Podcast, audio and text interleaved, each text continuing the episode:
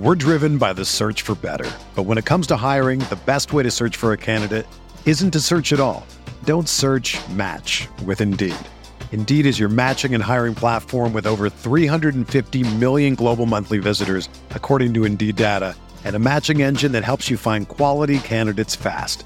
Ditch the busy work. Use Indeed for scheduling, screening, and messaging so you can connect with candidates faster. Leveraging over 140 million qualifications and preferences every day, Indeed's matching engine is constantly learning from your preferences, so the more you use Indeed, the better it gets. Join more than 3.5 million businesses worldwide that use Indeed to hire great talent fast. And listeners of this show will get a $75 sponsored job credit to get your jobs more visibility at Indeed.com slash BlueWire. Just go to Indeed.com slash BlueWire right now and support our show by saying that you heard about Indeed on this podcast. That's Indeed.com slash BlueWire. Terms and conditions apply. Need to hire? You need Indeed. Hi, Blue Wire listeners. I'm Greg Olsen. I'm excited to partner with Blue Wire to bring you TE1, a podcast where I interview the tight ends who have revolutionized the position. Listen in as I have raw, in depth conversations with the all time greats like Shannon Sharpe, Tony Gonzalez, Travis Kelce, and George Kittle. We'll explore how the tight end position has changed over the last 60 years and what it takes to be the very best. Subscribe to TE1 from Blue Wire Studios today so you're ready for the August premiere.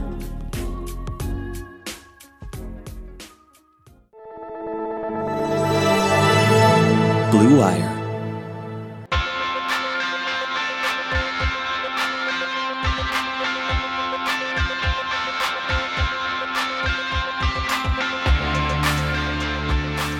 All right, welcome back to Big Screen Sports, the sports movie podcast, brought to you by Blue Wire Podcast and presented by BetOnline.ag and Deal Dash.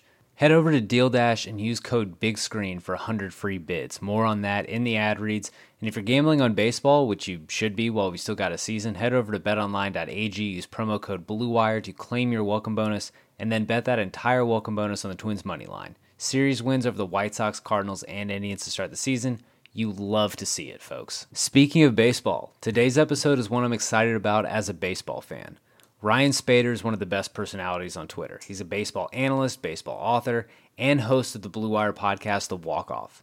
When I reached out to him about coming on the pod, though, he hit me with his take on baseball movies, which is that most of them suck. Naturally, had to have him on to defend the take, which I really enjoyed. It was a fun episode. It was great to just talk baseball in general, but kind of see see a perspective on baseball movies that you don't often get on this podcast. We did, you know, we talked some of the characters in Major League, and then I just rapid fired a bunch of the notable baseball movies, and he gave me the A or nay, and we, you know, we kind of discussed. We went in deep on a couple couple of them. Uh, your favorite or least favorite movie is probably in this episode, so stay tuned for uh, if Ryan thinks it sucks.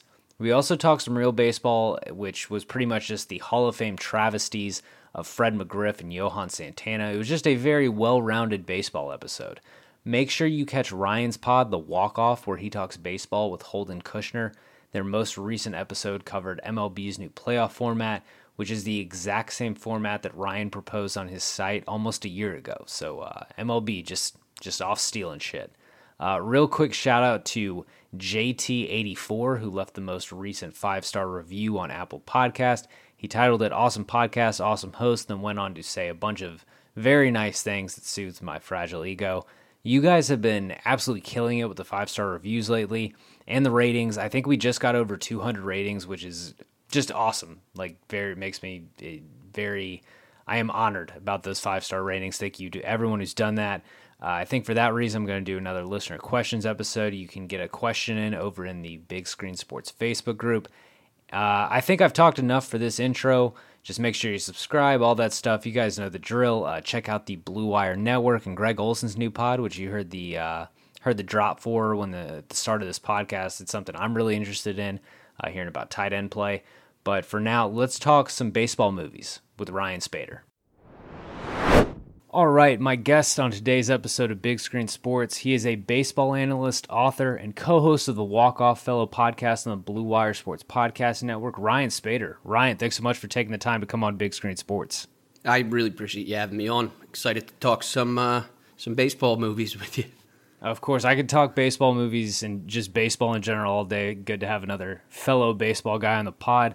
Uh, before we get into today's kind of unique format episode, uh, tell the folks where they can find the walk off, what you guys have coming up. I think the best way to find it is just we post every episode on Twitter. We created our own Twitter for the walk off, and that's just the walk off pod. Um, and then Holden and I, both of us, pretty active on Twitter, so we're always sharing the content on there. Um, I think most of our downloads come from uh, the iTunes version. And on that podcast, you guys just talking baseball, current news, current events, that kind of the the gist of it for the listeners. So I think Holden and I have a sort of unique show in that. Um, we kind of approach it from two different dynamics. I forced myself into baseball because I was a baseball fan, could no longer play, wanted to keep baseball a part of my life, and um, it wasn't by way of playing anymore. So I, I, found a way in through the numbers, and then that kind of evolved from there. Holden is a true radio professional. He's been in radio for 23 years. He used to do local terrestrial shows. And um, so it's a, it's a unique dynamic that the two of us have together. And we talk everything from baseball to secondhand stories we got. I've told stories about um, going out to get beers with some guys and some of the nonsense that ensues from there. And Holden, of course, has many of his own stories, having uh, been in the business for over 20 years. And plug your book for any baseball fans who might be interested in that as well. I'm just like, let's just go ahead and plug everything. so, Incredible Baseball Stats is a book of stats that you're not going to find on the back of a baseball card. I wrote it with my good friend Kevin Reevey. We um, have two volumes of it out and it's probably something we're going to recreate every couple of years. It it seems to do pretty well. People seem to enjoy it, and uh, that's I, I just really like um, putting out content that, for people to enjoy stuff that I myself would enjoy, and it's it's fun to be in a position where I'm able to share that and share my joy of the game with other people. And that's kind of an expansion on your Twitter feed because you're always tweeting out just the the most random baseball facts. It's a really uh, really interesting feed. But um, Ryan, for this episode, where it's not going to be a typical one uh, on you know on this podcast, I usually cover a, a, single baseball movie. But you know, when I reached out to you about coming on the pod, maybe talking a baseball movie, um, you dropped something of a hot take. You think most baseball movies suck, which is. Uh, which is which is pretty unique. Uh, it's a, it's a pretty loaded genre. Um, there are definitely some clunkers. So um, in a bit, toward you know, we're gonna kind of rapid fire through a list. Um, you know, I'll name the movie. You're gonna give me a kind of a gladiator, yay or nay. You know, why it sucks, why it doesn't suck, and I'm gonna try to play devil's advocate one way or another. Um, there are some movies I just cannot defend. There are some movies that I just cannot say are bad. So, you know, I, I want to open with a few questions. Though, first and foremost, you know, for you, especially as a guy who does not like baseball movies, what makes a good sports movie? Uh, I think they generally have to be true stories. Like Rudy is a great sports movie. Um, Remember the Titans. I, I, think I tend to prefer football movies, which is odd because I don't really watch much football. Uh, I I don't know what necessarily makes a sports movie a good movie, but I know what doesn't make it a good movie. and in the case of baseball, I just think the when you have on field play, it's usually pretty bad. It's pretty obvious. It's just not like being at a baseball game. And then there always just seems to be a story that really is the main theme of the movie that I'm just not particularly interested in. So often it is, I mean, uh, I think Fever Pitch is one of the ones that um, you mentioned, and that was just about, you know, it was like a love story with a little baseball tie in. And I just wasn't interested in it. Didn't really care for that movie at all. Yeah, Fever Pitch is is something I actually talked about on uh, the the latest episode of this pod I've released at, at recording time uh, with uh, with Brandon Kelly, another fellow Blue Wire host. He he brought up Fever Pitch, and I said that Fever Pitch is not a good movie, but it's weirdly like rewatchable. Like it's bad but rewatchable, and I mean it's on MLB Network all the time. Um, you mentioned Rudy and Remember the Titans. Is do you have two others that kind of make up your Mount Rushmore of sports movies?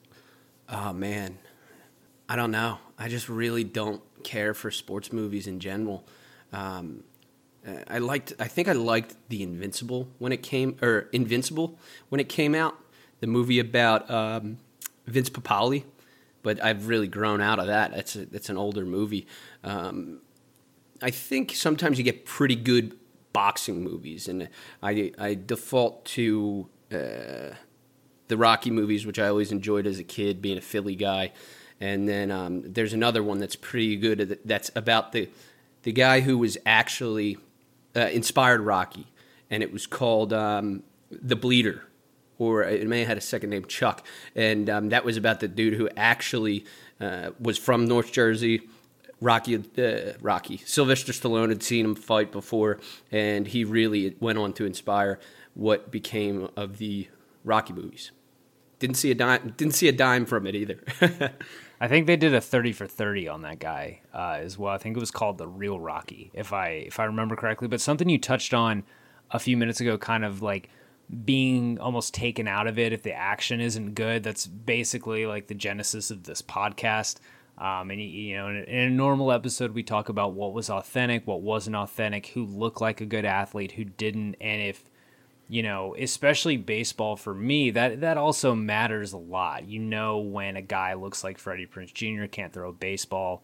Um, you know, I, am I'm, I'm a big sports fan in general, but but baseball, I pick that out the most. I, I value guys who look like athletes, plot points that make sense. It's something we have fun with on this pod. But before we get into our kind of movie rapid fire, getting your opinion on the movies, you had a, a an interesting baseball movie related tweet the other day. Lay, lay, out what was your what was the exact wording of your tweet about Pedro Serrano from Major League?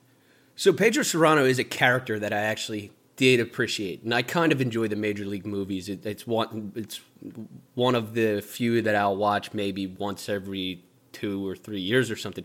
But Super uh, 70 Sports had a tweet on Pedro Serrano, and it said, Pedro Serrano, the greatest slugger of the 80s, uh, do not try to debate me on this. And I commented on that saying, Imagine being Pedro Serrano, the president of the United States, and the spokesperson for Allstate.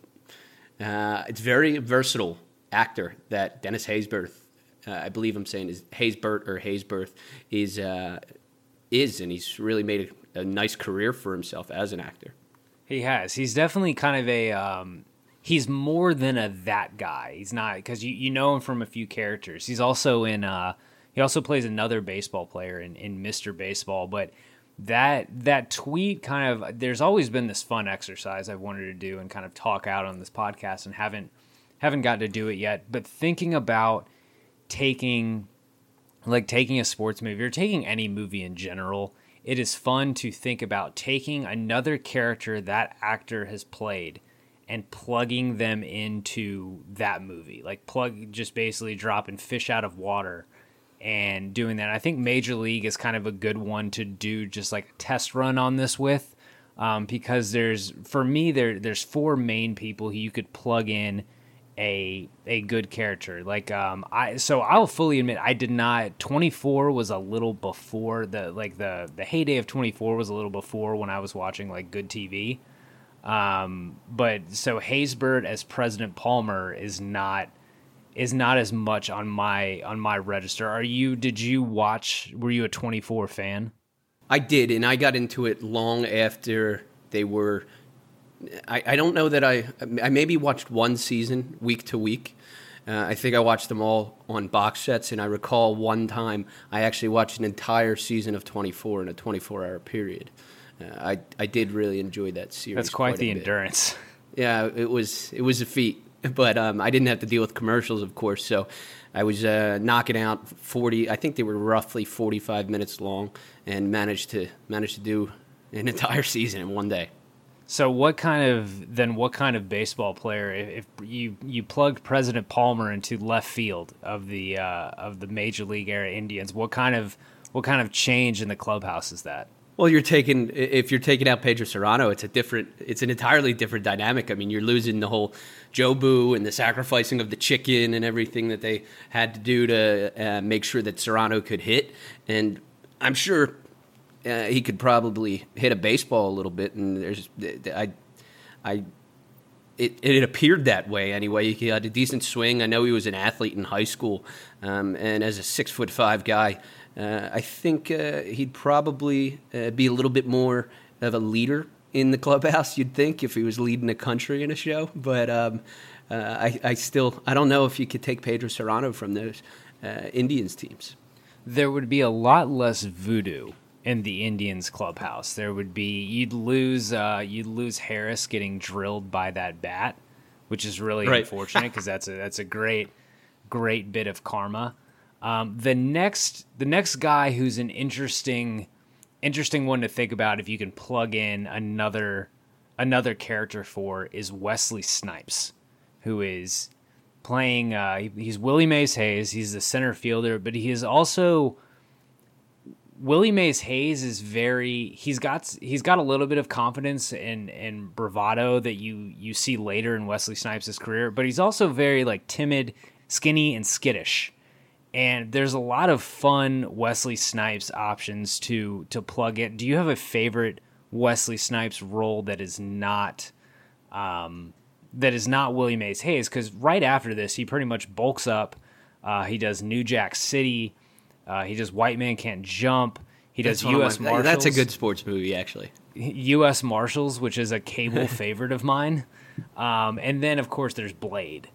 Uh, do you have Do you have a favorite? Would you want to to plug in Sidney Dean from White Man Can't Jump into uh, into Major League? Uh, again, I think it's kind of interesting because you had that um, character of his. Major League came out in '89, I believe, right?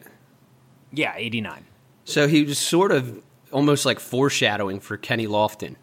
Uh, it, it, was the same type of ball player, you know, your stereotypical leadoff guy who's going to steal bags for you, and then he eventually evolves into this dude who's going to get on base um, and uh, sort of foreshadowed for for Kenny Lofton. But I think you plug in Sidney Dean, which is a movie I really didn't, another one I really didn't consider, but it, it is that's definitely a sports movie.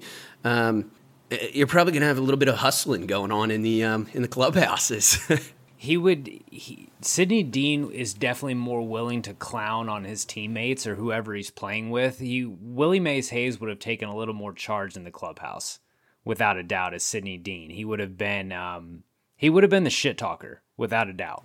And uh, I, I, agree with you that he did play sort of that timid character, but I, I could see you know Sidney Dean mixing it up with um, Wild Thing Rick Vaughn in that movie. Absolutely. Okay, well, speaking of Wild Thing Rick Vaughn, there is a, a fun combo of characters that I think you can insert for both Charlie Sheen, who plays Wild Thing, Rick Vaughn, and Tom Berenger, who plays Jake Taylor. Uh, four years before, or three years before Major League came out, they both starred in Platoon, with Berenger as the sadistic Sergeant Barnes and uh, Sheen as as Chris Taylor, who is a at, at first a very timid private in the U.S. Army. The Vietnam movie, very tough watch Vietnam movie.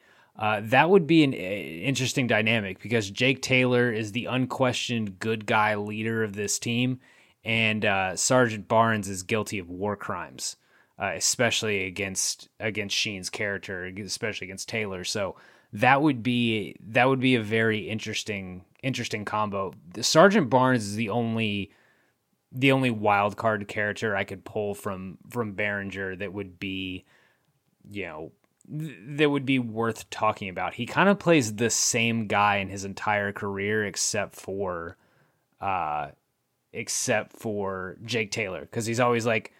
Uh, a sniper, you know, he's in sniper, he's playing a cop, or he's playing like a stiff senator or something like that. He's just really always the same guy.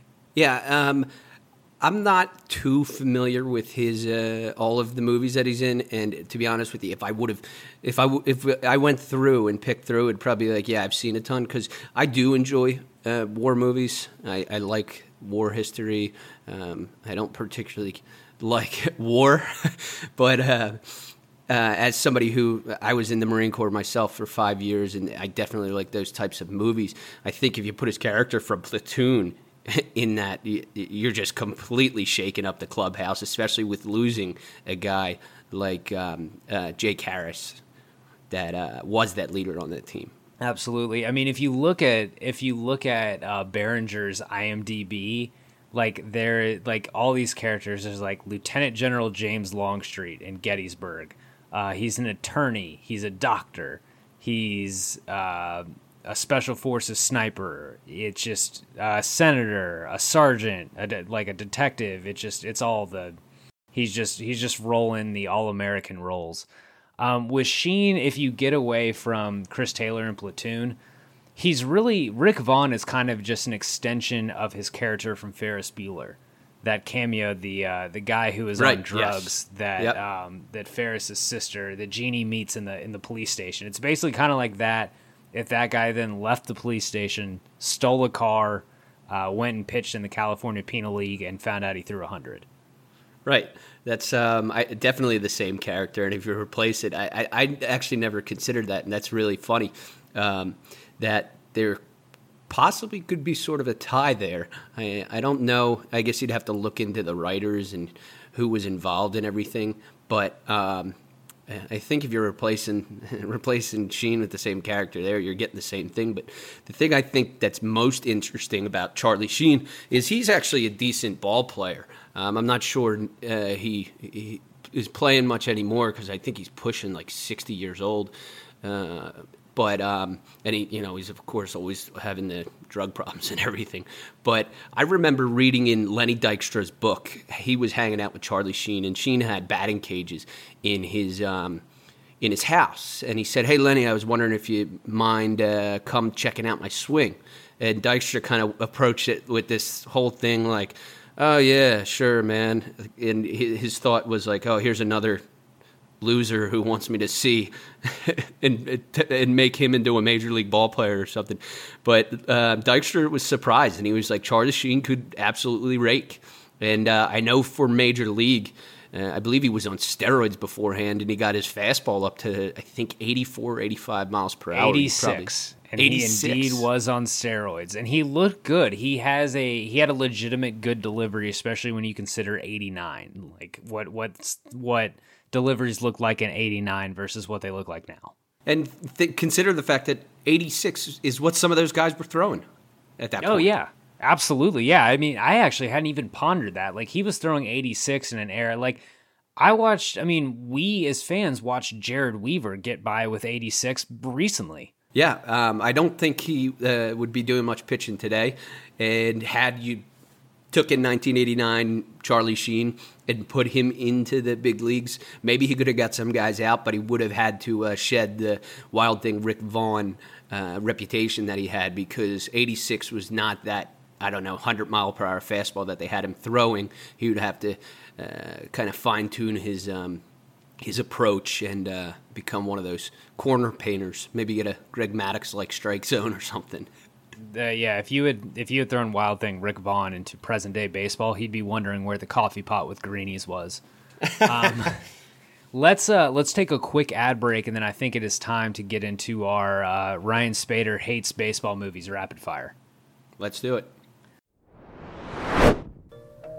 Big Screen Sports is brought to you by Deal Dash. Have you ever heard of DealDash.com? It's the best, most honest bidding site where you can win things you never expect at a price you never believe. You you need this in 2020. You need it. You need a win. Honestly, we all need a win. Uh, they have over a thousand auctions every day on electronics, appliances, beauty products, home decor, and even cars. Uh, here's how it works it's like an auction, but every item starts at $0, only goes up 1 cent every time you bid. The kicker is that auction clock restarts after just 10 seconds. That means every time you bid, everyone has 10 seconds to answer the item is yours. This is a chance to get something, scoop something at a massive discount.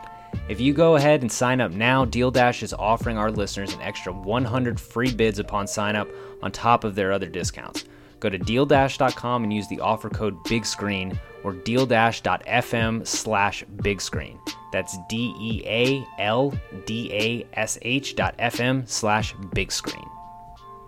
Big Screen Sports is also brought to you by our old friends at betonline.ag. Sports are coming back, and so are your chances to bet on your favorite teams and events. For me, guys, that means the Minnesota Twins, who, on the day of recording this, kicked absolute ass against the White Sox today. It was great. I wish I'd bet on it with betonline.ag, but I did not get my play in in time. But uh, no better place to start wagering than our exclusive partner, BetOnline. Check out all the odds, futures, and prop bets to bet on available 24 7. And with the return of sports, BetOnline sat down with former pro players Eddie George, Harold Reynolds, and seven time NBA champ Robert Horry. uh, famous for playing for those Spurs. See what they had to say on what it'll be like playing without fans in a series they are calling Fandemic. Visit betonline.ag for all your odds and up to date sports news. And remember to use promo code BLUEWIRE to receive your new welcome bonus. That's promo code BLUEWIRE. BetOnline, your online wagering experts. All right, we're back. Uh, Ryan, original premise of this episode was that you think baseball movies suck. We're gonna rapid fire through a list. Uh, see see what you like, see what you don't. I'm gonna try to play devil's advocate, you know, or at least uh, at least support a conclusion if if I agree with it.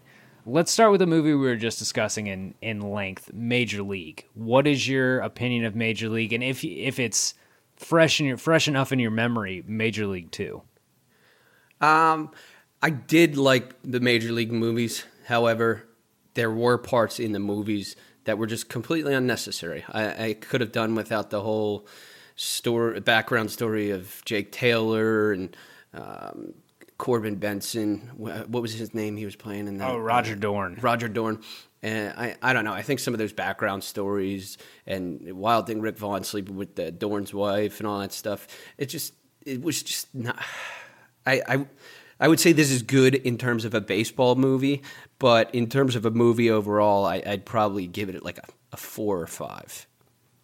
See, with Major League, uh, one of the things I really like about it is the action looks good. Um, the player, like Haysbert, can swing, Sheen can throw. Uh, they do some a lot of good extra work with Jake Taylor with Berenger's character. Um, Snipes is the one they had to slow mo it down to make him look fast, but he looks terrible swinging a bat. Wesley Snipes is notoriously not a very good athlete. That was kind of the story out of um, White Man Can't Jump. My biggest problem with Major League Two, and I, I won't dive into it too much here because there's an episode on this. I think three months ago, two three months ago. I don't know. Time has kind of stood still lately. Uh, where I talked to my buddy Darren Vaught about Major League Two and Wesley Snipes and versus Omar Epps and kind of the faults with that one. But the fault was that with that was that they tried to just run the same playbook and run it a year later, even though they made the movie five or six years later. Um, that, that's a big fault there. The next one I want to talk about is um, is an all time classic. I want you to tread lightly when you talk about this one. Let's talk about Bull Durham. I did like Bull Durham. Okay, uh, good. I, I think, I, yeah, that, that's very good for a baseball movie. I would say even good for a movie uh, in general. It's um, I think it's it's kind of done the right way. Especially, I think one of the things that adds to this uh, Bull Durham is the fact that when you're looking at a minor league team, like this is so much more believable than uh, having people ball players play in what's supposed to be a major league ballpark and, and you don't have that real atmosphere whereas you can pull that off with a uh, double a team yeah it's to me bull durham is perfect um, and it's it's aged so perfectly too. It did. It basically jump started the the the next wave of minor league baseball. Like it Bull Durham did a ton for the actual business of minor league baseball, which like regardless of what you think of the movie, that's great. I love minor league baseball. Um, but Kevin Costner is pretty much like the the Jesus of this podcast. Bull Durham, I feel like, is going to be just my last episode ever. I'm just so afraid to touch it. It's it's absolutely my favorite, just my favorite baseball movie. One of my favorite movies in general. The next one that I want to talk about is a a controversial one when you think of the historical accuracy of it. What is your take on Moneyball? So I was kind of excited for Moneyball going into it, and it let me down. Um, I, I, it just it just exactly what you're saying in terms of the accuracies, what was going on in the field, what they were evaluating. It just didn't really land with me, and uh, because I went into it with some sort of expectation, I just I didn't really think it was a very good movie. I do, however, think it's pretty funny that. Um, the I can't remember what his name with the uh, Oakland Athletics organization was, but he didn't want himself portrayed by Jonah uh, Jonah Hill. I think it was J.P. Riccardi. Was it? I think that's right. Mm-hmm. Um, and I, I, think that's pretty funny. And then from that, I, I, guess the idea is that that Jonah Hill character was a, a, conglomeration of several different people, which is just stupid. Yeah, they they also just left out a ton of a ton about the Oakland A's that that 2002 team. There's no mention of Miguel Tejada, Jermaine Dye. There's only Right. a fleeting mention of Tim Hudson. Nothing about Barry Zito or Mark Mulder. Um, I could have absolutely done without uh, the the Billy Beane's family storyline, like his daughter and his ex wife. Like the the random, you know, you're using some of your random casting power to get Robin Wright in on this movie is kind of a, a weird move.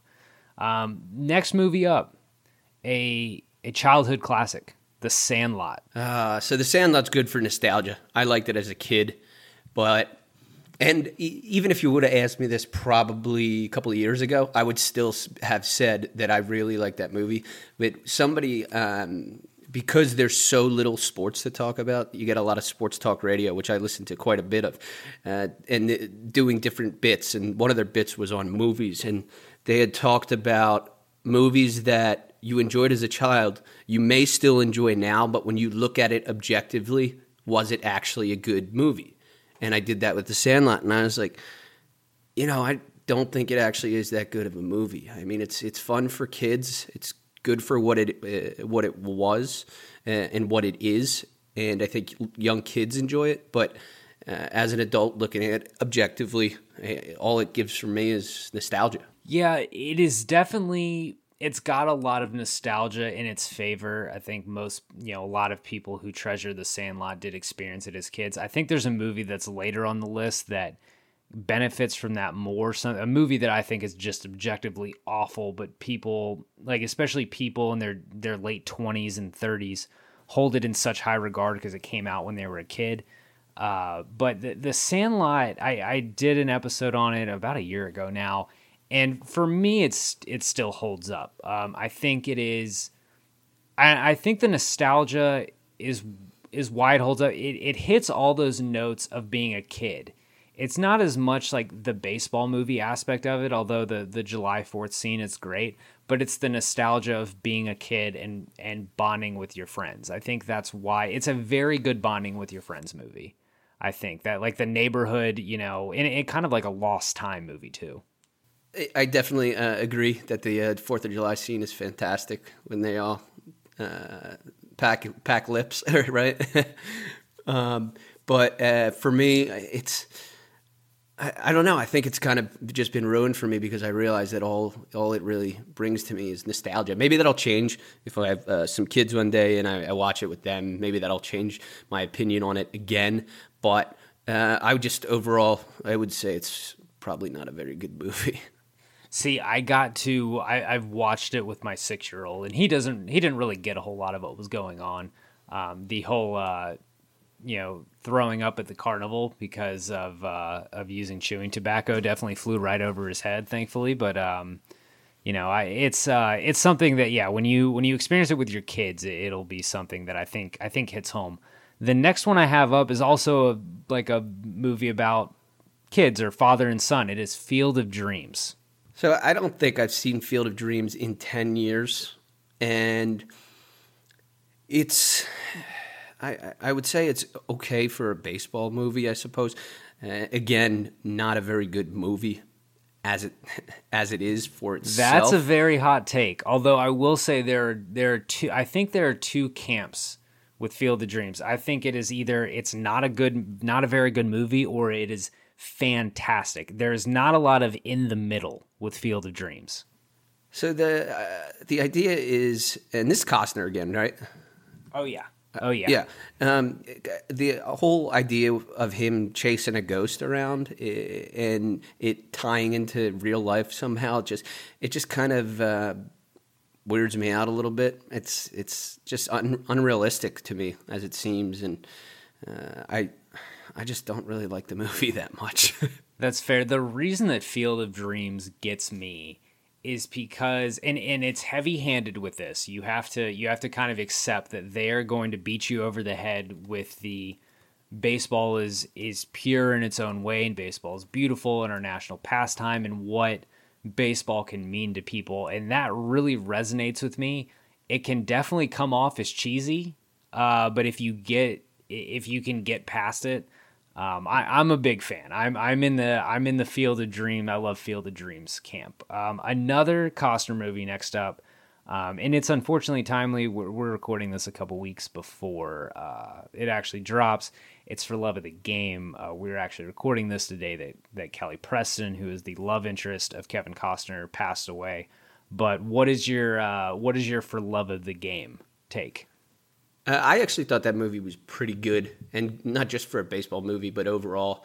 Um, I mean, you said Kevin Costner is like the god of this uh, podcast. I I think he's a pretty good actor overall, and then I know he's great really, athlete too. Yeah, really, yes, really in with baseball. I think something else that really helped this movie out was um, having Vin Scully in it. Absolutely. One, one thing about this movie, though, that if I go back and watch it now, it just like seeing John C. Reilly as a semi-serious character. It'll it, like uh, there's another I think Perfect Storm he's in. It just is. It's really difficult for me to see that face and think of Dale from the Step Brothers and take it seriously. Well, it's so funny because he was like he's in Days of Thunder. I think Days of Thunder is the earliest movie I've seen him. It was the first time I saw him, but because I didn't see Days of Thunder until I was an adult. But um, in the 90s, yeah, he's got Days of Thunder and he's got this and Perfect Storm, like you said, and Gangs of New York and Boogie Nights. And he, I mean, he is a.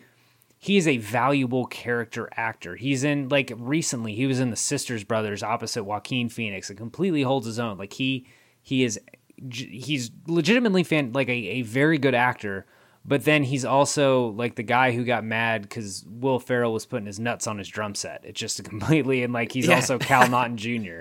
I mean, right. he's just very versatile. But like after undertaking those insane comedic roles, it is like when you go back and see him in For Love of the Game, it's like, oh, holy shit, that's that's Cal Naughton Jr. Yeah, I'm I'm, I'm with you, and um, uh, maybe that's my inability to separate uh, the characters that he's played uh, in the uh, I guess the future of his career versus the past. Uh, but for me, I, I, think it's it's like I don't know. You there you have all those shows or movies where somebody's in it. Like for me, an actor who Kiefer Sutherland. Um, I see him in anything, and I'm just like Jack. It's Jack Bauer. I can't see him as anything else. Yeah, there he is definitely. Uh, John C. Reilly has definitely kind of reached that point just because of the heights of those those comedic movies. Part of that Ferrell run was so strong. The next movie uh, is one that I have to ask you. Also, it's uh, it's Little Big League, and have you seen it since you since adulthood?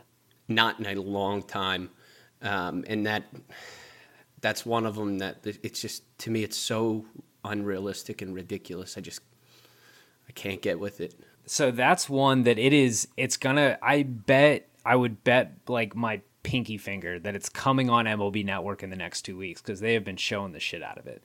And that is one that I would encourage you to take the time, watch it as an adult, and say, okay, there's going to be a 12 year old manager. Uh, his he and his mom are not going to live in a house that is becoming of a young billionaire and other than that, you just like accept that and say, okay, this is unrealistic. This would never happen. That is strange. And then you kind of take the rest of the movie in stride, and it holds up really well. They got a ton of athletes. Uh, like they have ex, you know, they have uh, actual current big leaguers mm-hmm. playing for both for the Twins, and then they get big name guys like obviously Griffey and Carlos Baerga. They get ex big leaguers like first round picks, AAA guys who are on the team. Um, they have the runaround Sue montage, which makes it its way on baseball Twitter every now and then. It's just the best baseball montage ever. Um, I think Little Big League has held up far better than another movie that is coming down on this list that listeners of this podcast will know that I absolutely hate. But I am a Little Big League stan. It is also because I am a massive Minnesota Twins fan and I wanted to be Billy Heywood when I grew up. Um, the next movie, A League of Their Own America's Dad, Tom Hanks. What's your take? Oh, I love Tom Hanks. Didn't really care for A League of Their Own. And ooh, that's a hot one.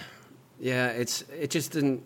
It, it, again, it's another one that I probably haven't seen in uh, in a long time. Um, I understand the concept of it and the the fact that you know this is something that did happen. There are some good characters. Um, it kind of weirds me out that Rosie O'Donnell played a baseball player.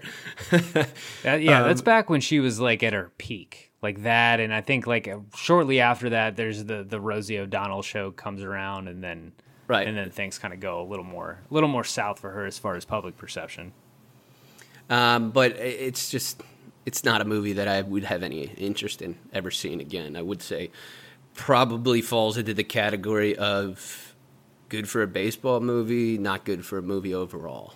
That's one I would encourage you to give another shot, especially Tom Hanks. It is. Um, You're asking a lot of me here. i know. I'm telling you, that's that's one I would I would put on your list. I would give it another shot. I would really sit down, give it your full attention. Um, want to shout out Anika Orrock, who did the uh, the incredible the illustrated book. Um, it is the I think it's the Incredible Women of the All American Girls Professional Baseball League or some some name similar. She is in um, she she was on a past episode of this. Her book is fantastic. Uh, the the history of that league is really interesting. Um, I am a, a big a League of Their Own fan. Next up, The Natural.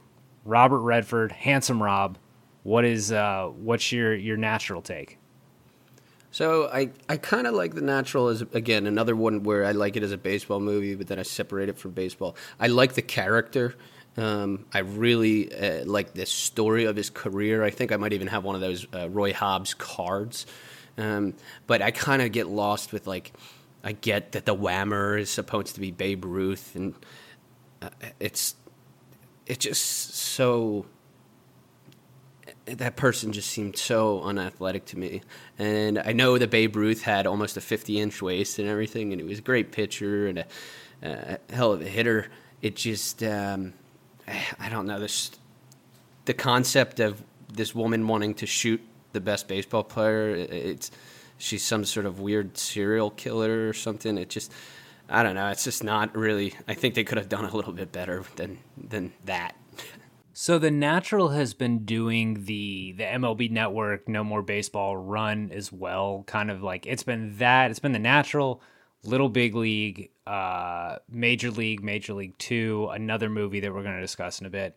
And the Natural is a lot slower than I remembered. I haven't I haven't covered it on the pod yet. I haven't given it the full start to finish rewatch in years. Honestly, um, it gets I, I do mention it a lot. When Roy Hobbs knocks out the lights at the end, that is always my example for the big chill moment, which is yes, a mm. category in a normal episode of the pod, the moment that gives you the chills. And that does. It's still, you know, if if it, I turn it on TV and it's like 15 minutes from that scene, I'm probably going to park my ass on the couch and watch it.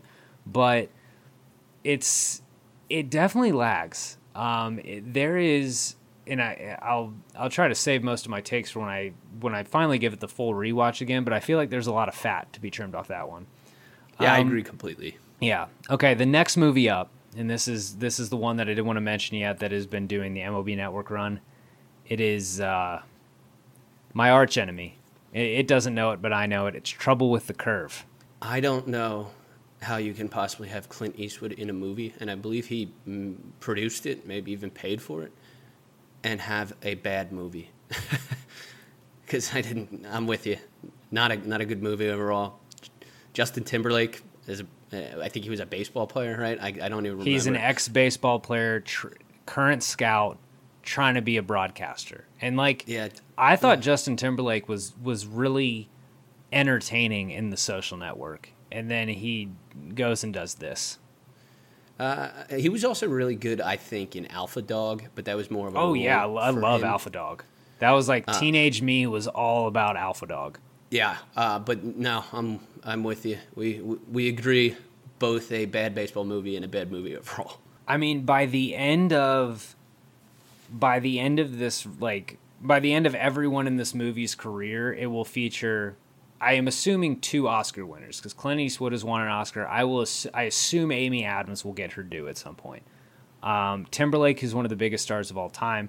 John Goodman, who's fantastic, and this movie. I mean, longtime listener to this pod don't want to hear me rail on this anymore, but it sucks. It's one of the worst baseball movies ever. Didn't have a baseball consultant. The action looks terrible. The plot points make no sense.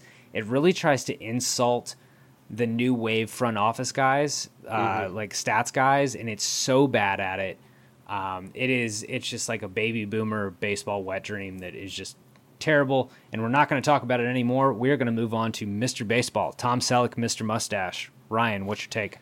I think that was pretty good. I I liked um, Mr. Baseball. The concept of it is pretty fresh in terms of a um, you know an American uh, ball player going over to Japan to play baseball, uh, which happens more than people realize. I think there's a lot of um, former big leaguers or guys who were you know never made it out of the minors going into the um, uh, Japanese Pro League, and when you look throughout history um, there's a lot of players who uh, went there with the same goal to get back and play um, with a big league organization and did so successfully.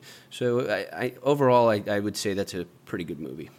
I also really buy Tom Selleck as an aging first baseman. I think he's yeah. I think he's very good in that role. Japanese baseball culture is very interesting. I don't know if you caught the documentary that aired on ESPN recently, um, about the the tournament there. I'm going to try to have an episode on it no, I at didn't. some point. But um, Japanese baseball culture is very interesting. It was a very fresh movie. Um, I mean, for the you know time, it was made before I was born. But just when you dropped. think about it in the the genre of baseball movies, you, you look at baseball movies of the past 40 years, it's still very unique to most everything else that's out there. All right, next up is a, a personal favorite of mine. It is one that really only features one baseball scene. It is in some ways kind of a stretch to call it a baseball movie, but for me, it's such a good movie. I, I wanted to leave it on. I feel like everyone needs to watch it. Everybody wants some. Ryan, did you catch Everybody Wants Some? So I, I, looked at this list and I don't know how I overlooked this or thought it was something else. I'm looking at the movie now and I don't think it's one I've ever seen. However, looking at this soundtrack, it's a pretty damn good soundtrack, so I may have to give this a shot. Good. So I just get I get to pitch it to you. This is great. This is exactly what I needed. Okay, so everybody wants some, and for for Ryan or any listener who are unfamiliar, I've talked this one up quite a few times. It's the the spiritual sequel to Dazed and Confused. It is a movie in the kind of the same vein.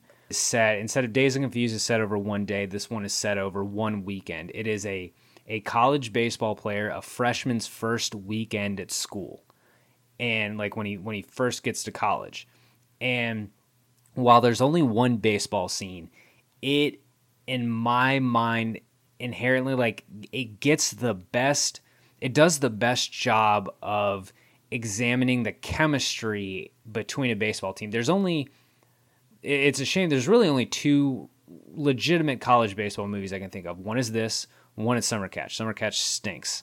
Uh, this one captures the essence of a college baseball team so well. It features really good performances. It also features a lot of really good athletes. They they only did one baseball scene, but they got guys who look like players. They have um, one of Houston Street's younger brothers who played at Texas. They have Tyler Hoechlin who started on uh, for UC Irvine and is now a, a legitimate actor. He's um, he was actually just in Palm Springs, the new Andy Samberg movie on Hulu. Um, they get Glenn Powell, who is just a fucking stud in every sense of the term. Uh, it is a it is a fantastic movie, fantastic soundtrack, fantastic look at the '80s. Um, I am all in on Everybody Wants Some. Everybody needs to go see. Everybody wants some. But let's move on then to our next movie, the other college baseball movie I mentioned, Summer Catch. Ryan, what are your thoughts on Summer Catch? Yeah, it's a big no. It's going to be a big no for me. Hell dog. yeah, hell yeah. There's not a not whole a lot to say on Prince, that one. To be honest, yeah, it's um, it's rough. It's it's a it's a bad rom com. Exactly. Yeah, that's. You see, I mean, you summed it up great. It's exactly what I hate in baseball movies. It's not a.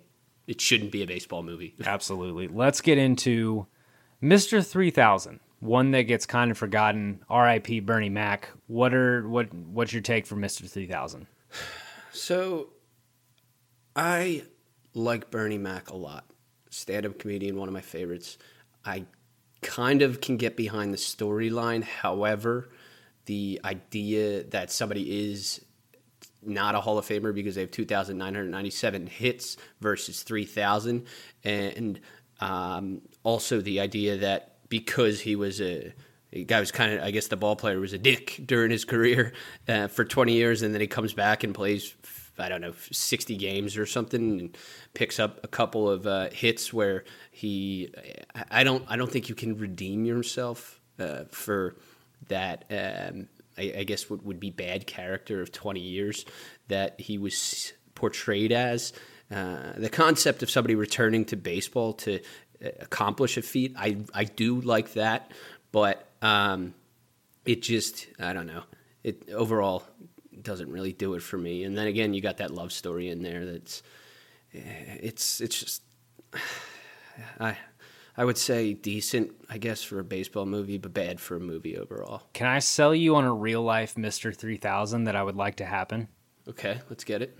Do you know how many career home runs that Fred McGriff ended up with? 493. 493. Can we get someone who's in last place to pay Fred McGriff to DH and get those seven home runs. That would be awesome. And, I, I, would uh, I would love to see he could I mean he could be just like there's no way he could be worse than Chris Davis. I, I don't think it's possible. Um, I, I don't know how McGriff has uh, held himself together over the years. I haven't seen him in the public eye at all, but he's somebody who I absolutely have vouched for as a Hall of Famer. I don't think like eh, people say, you know, the 3,000 hits, the 300 wins, the 3,000 strikeouts, the 500 homers. Um, it, it, to me, it's not any less of an arbitrary number than 493. People just like aesthetically pleasing numbers in these round Hall of Fame clubs. And McGriff is another case where what built the case for Harold Baines is the fact that he played through the 81 strike, the 94 and 95 strikes. He missed games for that, and for those reasons, he missed out on some milestones such as 3,000 hits and 500 doubles and 300 home runs or 400 home runs. I can't remember which one he uh, got close to. And McGriff is definitely a case where he um, missed those games in 94 and 95. That absolutely cost him the seven home runs that would have seen him get in as a first or second ballot Hall of Famer at a time when that's all you needed was that 500 homers. It's astounding to think that he's seven home runs away from waltzing in. It just it, the the con and I know you've done a lot of work on the Hall of Fame. It's just the concept of that and like for me one that that like that that hits hits home for me as a big Minnesota Twins fan is Johan Santana lost out on a Cy Young to Bartolo Colon back when wins were still valued highly. Um, Bartolo led the American League in wins. Santana just just was absolutely the better pitcher. I think he led. I think he led American League pitchers in WAR that year. Uh, I think he led the AL in strike. He he was a better put in a better season than Bartolo Colon. He wins that Cy Young. It gives him three. There's not a pitcher aside from Roger Clemens who is not in the Hall of Fame with three Cy Youngs. And it's just astounding that those kind of arbitrary things are the difference between walking in first or second ballot. And Johan Santana didn't make it past one year on the ballot. Fred McGriff was dropped off the ballot in his you know his final year of voting.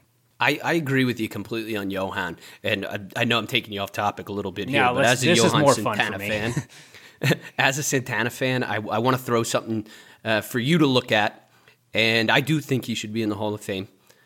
Um, take a look at Sandy Koufax from 1961 to 66 and Santana from 03 to 08.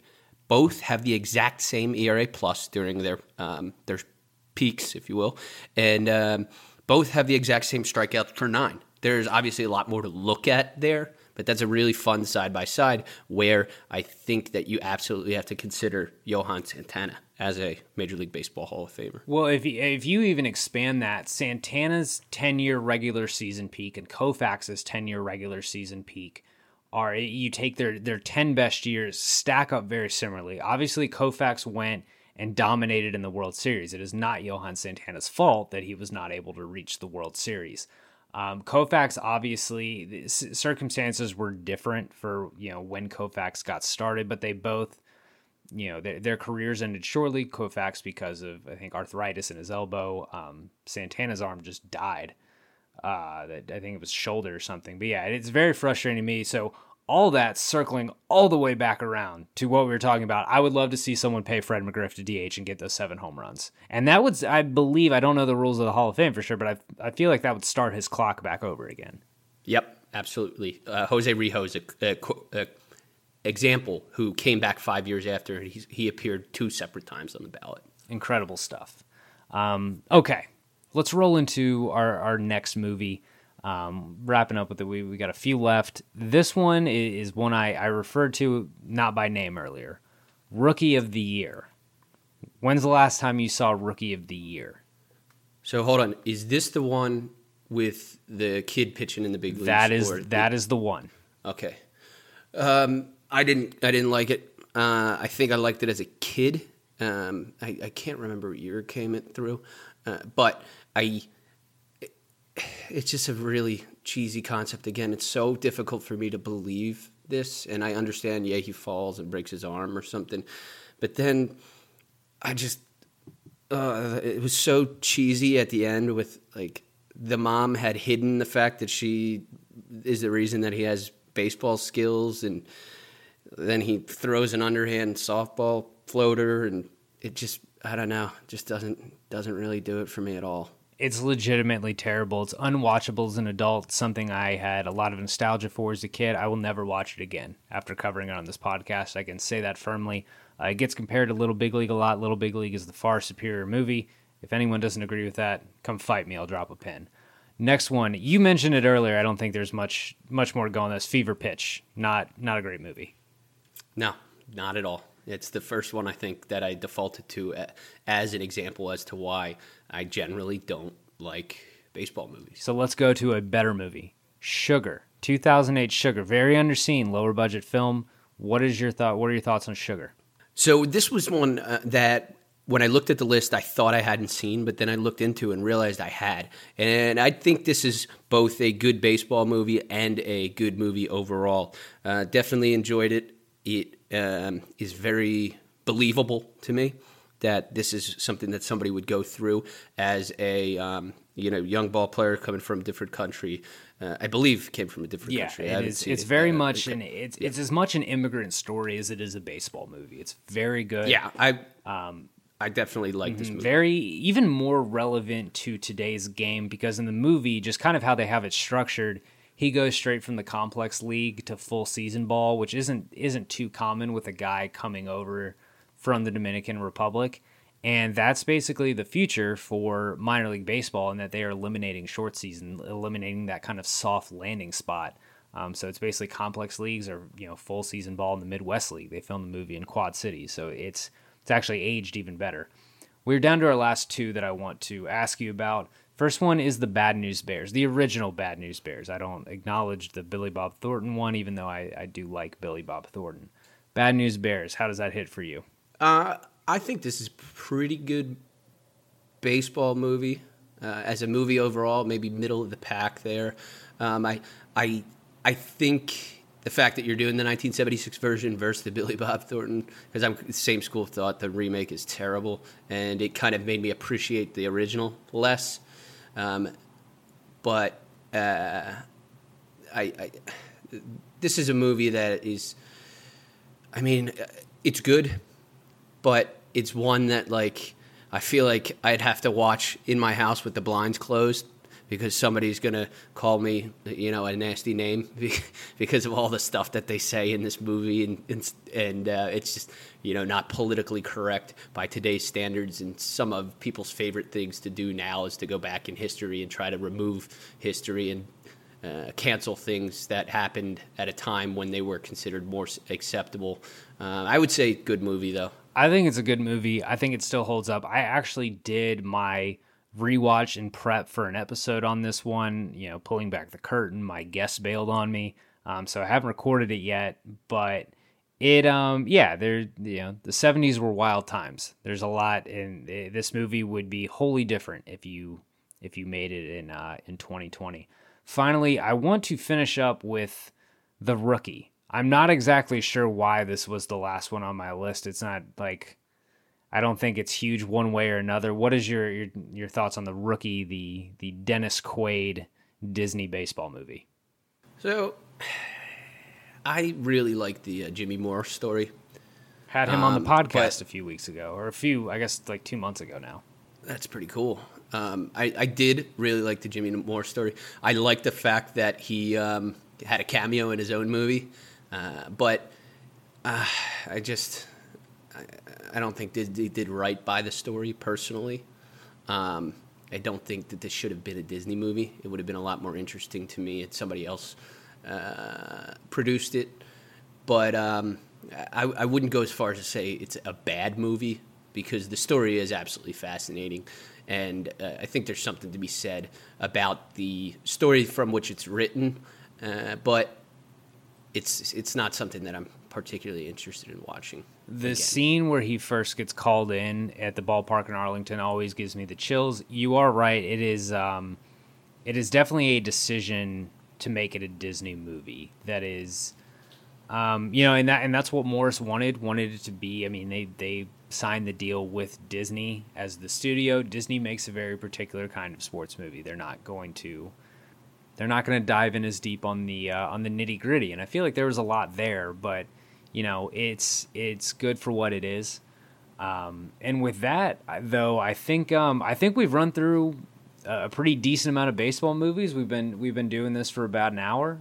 You were not as much of a hater as I thought you would be. You you you relented on a lot of movies. I don't know if that's pressure from me, but um, you know, I, I put some stuff on your watch list though.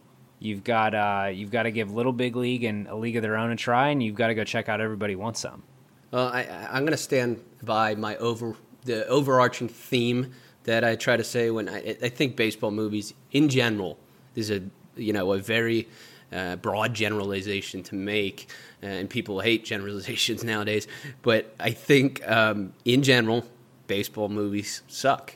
And um, since I, I, guess since I disappointed you a little bit with uh, not being too over the top in my takes, I will give you um, uh, an exclusive thing that I've never talked about on air oh, regarding yeah. Uh, sports movies, and that is two movies ever that have made me cry, and they're both sports movies. Okay. Rudy is one. Okay, fair. When he gets into the game, I just lose my shit. fair, fair. And this movie that I I don't think is very good, but there's a scene in it that just I don't know it hit kind of hits home for me, uh, and that's Little Giants. Really, the scene, yes, the scene where he says, "I'm not even going to uh, get too far into it because even when I talk about it, it." it uh, it gets me choked up a little bit. Is the scene where um, they, he's like, "It's um, what's the play?" And he's like, uh, they, they say the play name, and the kid's like, what's that? I don't even know. And he said, it's a pitch to Danny. And he's like, Danny? I'm Danny. And then he get, um, he gets the pitch and he's freaking out. And then he sees his father in the end zone. And then, oh, I can't even talk about it. It gets me every single time. incredible, incredible. Well, we can't uh, we can't get into all the the, the sports movies that make me cry because we'd we'd be recording for a while. But uh, Ryan, thanks so much for giving me your time. Tell the folks again where they can find you on Twitter and where they can find the walk off. Uh, Twitter is at the Ace of Spader. My last name is S P A E D E R. A lot of people forget that um, first E. And um, pretty much all of my content is either going to be found on Twitter or my website by the same name, theaceofspader.com. And that's um, the walk off. Just, you know, we're a sister program of, of yours. We are with Blue Wire, and we, we, just like everything else, we pump it out on Twitter as often as possible and I appreciate you taking the time to come on this podcast. We're going to have to do this again in some in some form or fashion. It's just good to talk baseball, good to talk McGriff and Johan Santana. I could do that forever. Uh, if you enjoyed this episode of Big Screen Sports, please remember subscribe wherever you get your podcast, rate, review. Uh, you guys know the drill. New episodes every Monday. Depending on when this one is dropped, we will either be preceding my episode, my non sports movie of the month, My Cousin Vinny, or My Cousin Vinny will be next week. So be on the lookout for that. Also, if you are a baseball fan, and if you're not a baseball fan, I don't understand how far, how long you, you know, how you made it this long in the podcast. But check out my interview series with Baseball America from Phenom to the Farm, uh, talking to current and former professional baseball players about their journey through the minors. Next episode is dropping with Carter Capps, former big league reliever. Uh, check that out. That comes at you every other Tuesday. And until then, thanks for listening.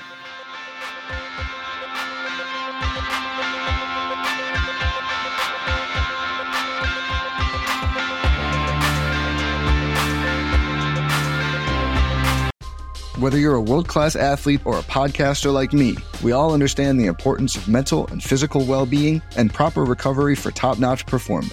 That's why I'm excited that Unifyd Healing is sponsoring this podcast. Unifyd Healing is a new and super innovative global network of wellness centers powered by Energy Enhancement System, or EE System. If you haven't heard of the EE System, you'll want to listen up. This technology promotes wellness, deep relaxation, purification, and rejuvenation. In hundreds of locations across the globe, access to a center is easy and affordable. Interested in experiencing the EE system technology for yourself? Go to unifydhealing.com slash bluewire to learn more and find a center near you. That's U-N-I-F-Y-D healing.com slash bluewire. No material or testimonials on the Unifyd Healing website are intended to be viewed as medical advice or a substitute for professional medical advice, diagnosis, or treatment. Always seek the advice of your physician or other qualified healthcare provider with any questions you may have regarding a medical condition or treatment and before undertaking a new healthcare regimen, including EE system.